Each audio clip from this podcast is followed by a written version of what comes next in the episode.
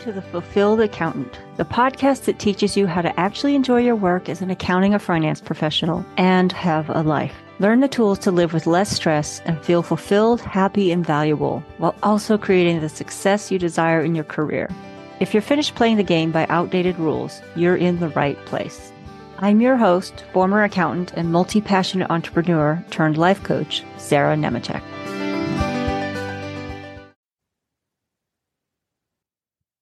Okay, today is a bit of a rant about why you should make money.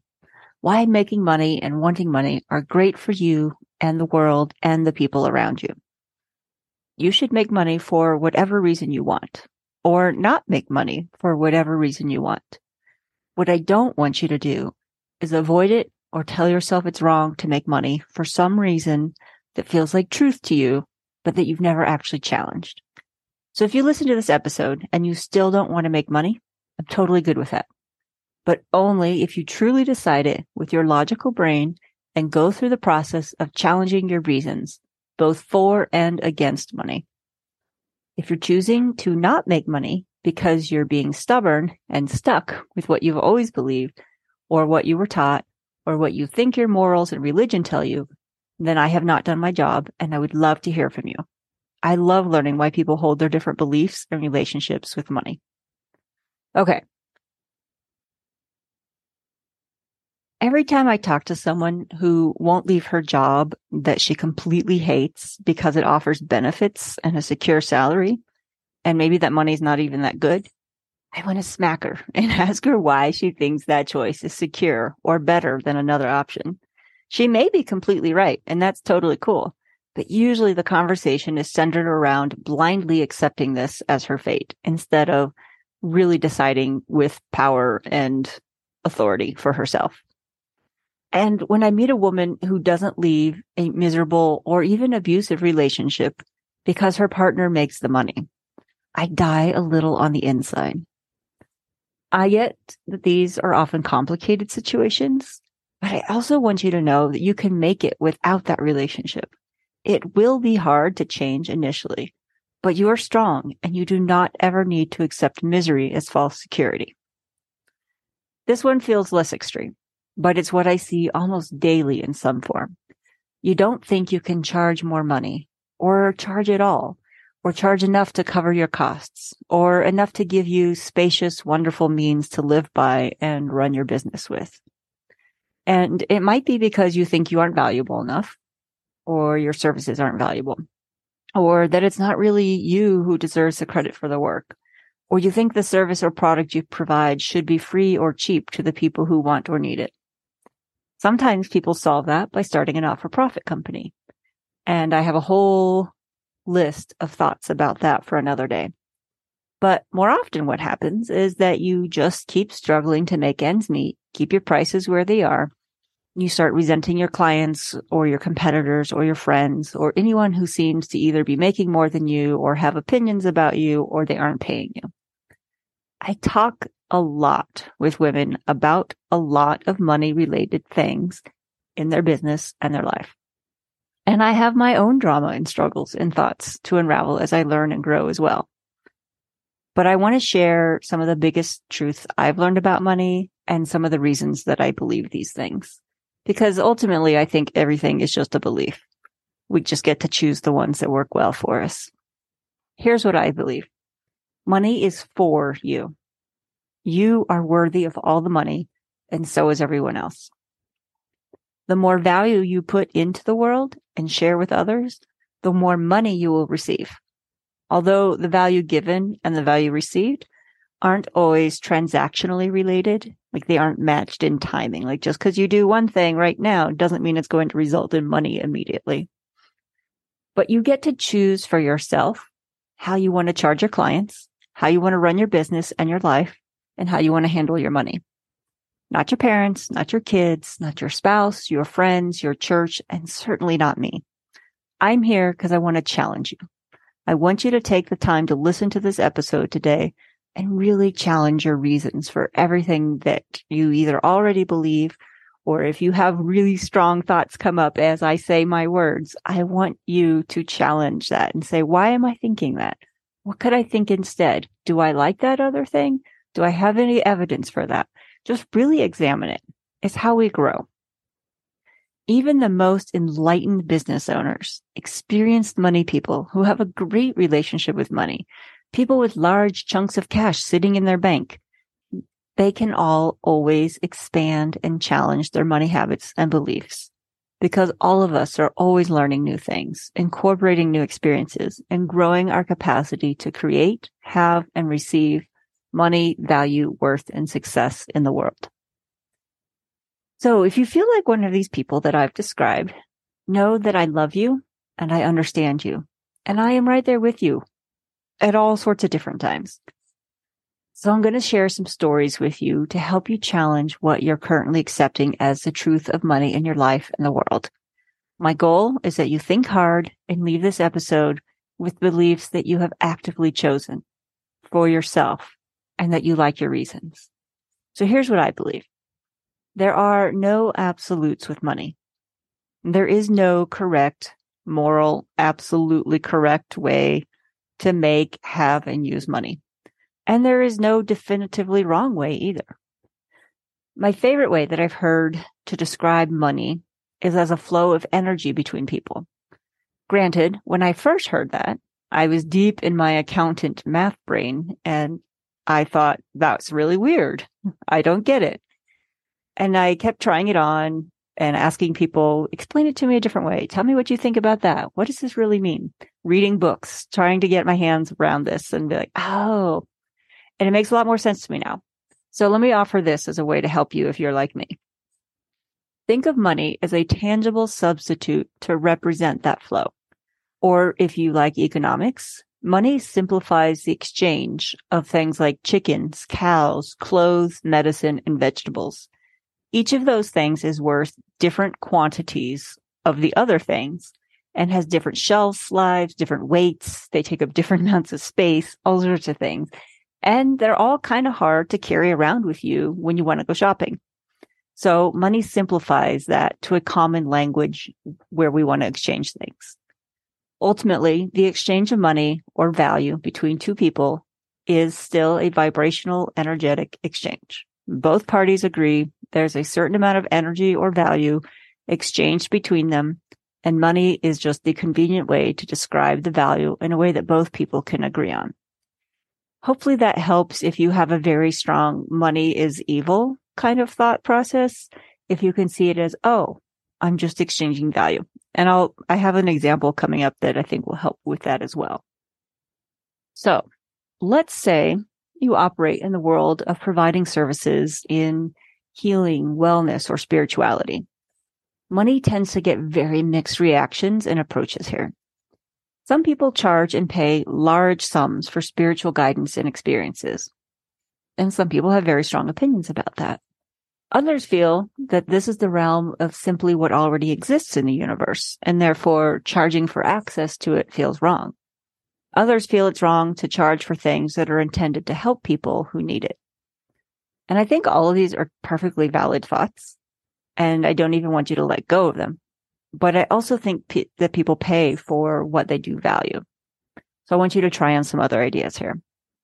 Even if you are a vessel interpreting, channeling, or sharing information that you believe already exists in the world, your service is bridging the gap between the worlds. And that is highly valuable to the person who can't access that realm or understand the information otherwise. You're also interpreting information into a form that can be consumed, understood, and hence useful. That's the value. There is so little new information in the world today, and there is so much information available that information alone is not necessarily valuable. Anyone with internet access can find something they want if they're willing to search a little. It's what we do with the information, how it's organized and simplified that becomes super valuable. Not to mention, as any kind of expert in any field, you've probably read, researched, and studied extensively on your subject. So you can very pointedly identify how to help your people and do it quickly. That's what you're receiving money for. That's the value you're providing. So if you needed help bridging the gap between is it me or is it stuff that's free or what's the value I'm actually doing, hopefully that helped you. Finally, even if you don't think that you should receive money, people like to pay for things that they value. You don't need to create false value by creating prices that feel totally off to you. But people who want what you offer will likely feel more comfortable and safe paying you for it. We're used to paying for valuable things. If we don't pay, we aren't exchanging equal energy with what you are giving, which creates an imbalance in our mind. Probably it creates an imbalance for you as well. And it might even create a lack of trust. Kind of an interesting perspective, right? Okay. So now for the people who tell me I shouldn't charge that much because my people can't afford to pay that much. I hear this one a lot from clients and friends in general. Maybe it's in a different form, but it's that general sentiment. A common suggestion to debunk this is simply to find new people, find something that they'll pay for. Like what will they pay for?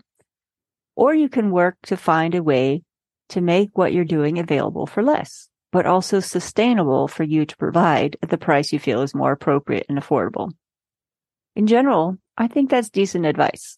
Sometimes you really just need to kind of snap out of a rut of thinking and try these other perspectives on. Like, why am I trying to sell to someone that I don't think wants to pay for it? Or I like these people. What would they want to pay for? Or why am I trying to sell them something that's really expensive? Why don't I make it something that's accessible? And how can I make it that I can provide it for that price? That's what I mean by that. Those are the questions to ask yourself when you're stuck on, I can't charge that much. I also want to remind you how people know what they can and can't afford. It's simply something they decide based on their priorities. Affording something really means prioritizing it. It's not your job to know the details of your client's finances. That doesn't mean you chastise them for not choosing to spend their money with you. And it doesn't mean you get to judge them. You just don't need to make their choice mean that they're wrong or that something is wrong with you. People will always find a way to have what they want and need. I might think I can't afford a luxury car while my friend with the same income as me thinks she can't afford the house I live in, but she definitely bought the luxury car. I know plenty of people who can't afford a vacation, but they can afford the latest iPhone every 12 months and eating dinner out four times a week. None of this means anything about any person's morality, intelligence, or responsibility with money. I just mean that we get to choose to afford based on what we are willing to afford and what we are willing to go without. And I offer all of this because I think so much of us just get in our heads that we think we know what other people's financial situations are based on certain things that we observe, but we really don't know. They can tell us and we can talk about it, but don't make any assumptions. And don't beat yourself up about it either. When I think of decisions this way about what you can afford, I feel much lighter making my decisions for my business based on what my business needs and what I think my clients will be served by best instead of what might they choose to afford or not. And it takes a lot of pressure off of me to feel a certain way or to do certain things to fit in other people's what I perceive they want. My favorite solution to the concern that if you raise your price to a level that sustains you more easily, that you'll be exploiting people or cutting off a large group of people who could use your services is to ask how many people can you help and for how long if you keep charging a small amount or nothing at all. You really can help a lot more people when you charge. Think about work you have done for free. How do you feel when someone complains about the work or asks for more or doesn't even show up to use the product or attend the meeting that you set aside time to take with them? Even if you are a super nice and forgiving person, eventually this grates on your nerves at the very least. And at the other end of the spectrum, it leads you to burnout and bitter thoughts and giving up. So what if by charging you help people decide that they really value what you're offering. You help them identify that they are the right fit for what you're doing. And you help yourself have the money, the energy, and the time to serve even more people. Because when you receive money for your services, you're able to improve how you deliver things. you can create more space in your brain for additional creativity and expansive problem solving, as opposed to reactively putting out fires type of problem solving, which means you'll keep growing and finding new and better ways to help people. You'll have new ideas and more love and compassion to share. When you make little to no money helping the world, you spend more of your time, money, and energy surviving, grasping, and hoping that you'll scrape by you don't feel safe to fully show up and be your full amazing self because what if someone doesn't like it? Maybe they won't buy from you and then what are you going to eat tonight? Maybe that's a little extreme, but I hope all of this helps to illustrate the differences between these different belief patterns. I always like to take my fears and beliefs when I find them to their extreme to test their validity and to challenge whether I want to keep holding on to those.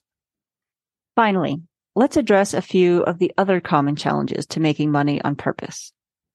Things like, if I charge more or start making more money, I'll be a bad person. It's unfair for me to have more than someone else. Who am I to make lots of money? I don't need that much. These thoughts still challenge me some days. I can see the logic. I sometimes think they're true. And then I look for evidence for and against each one.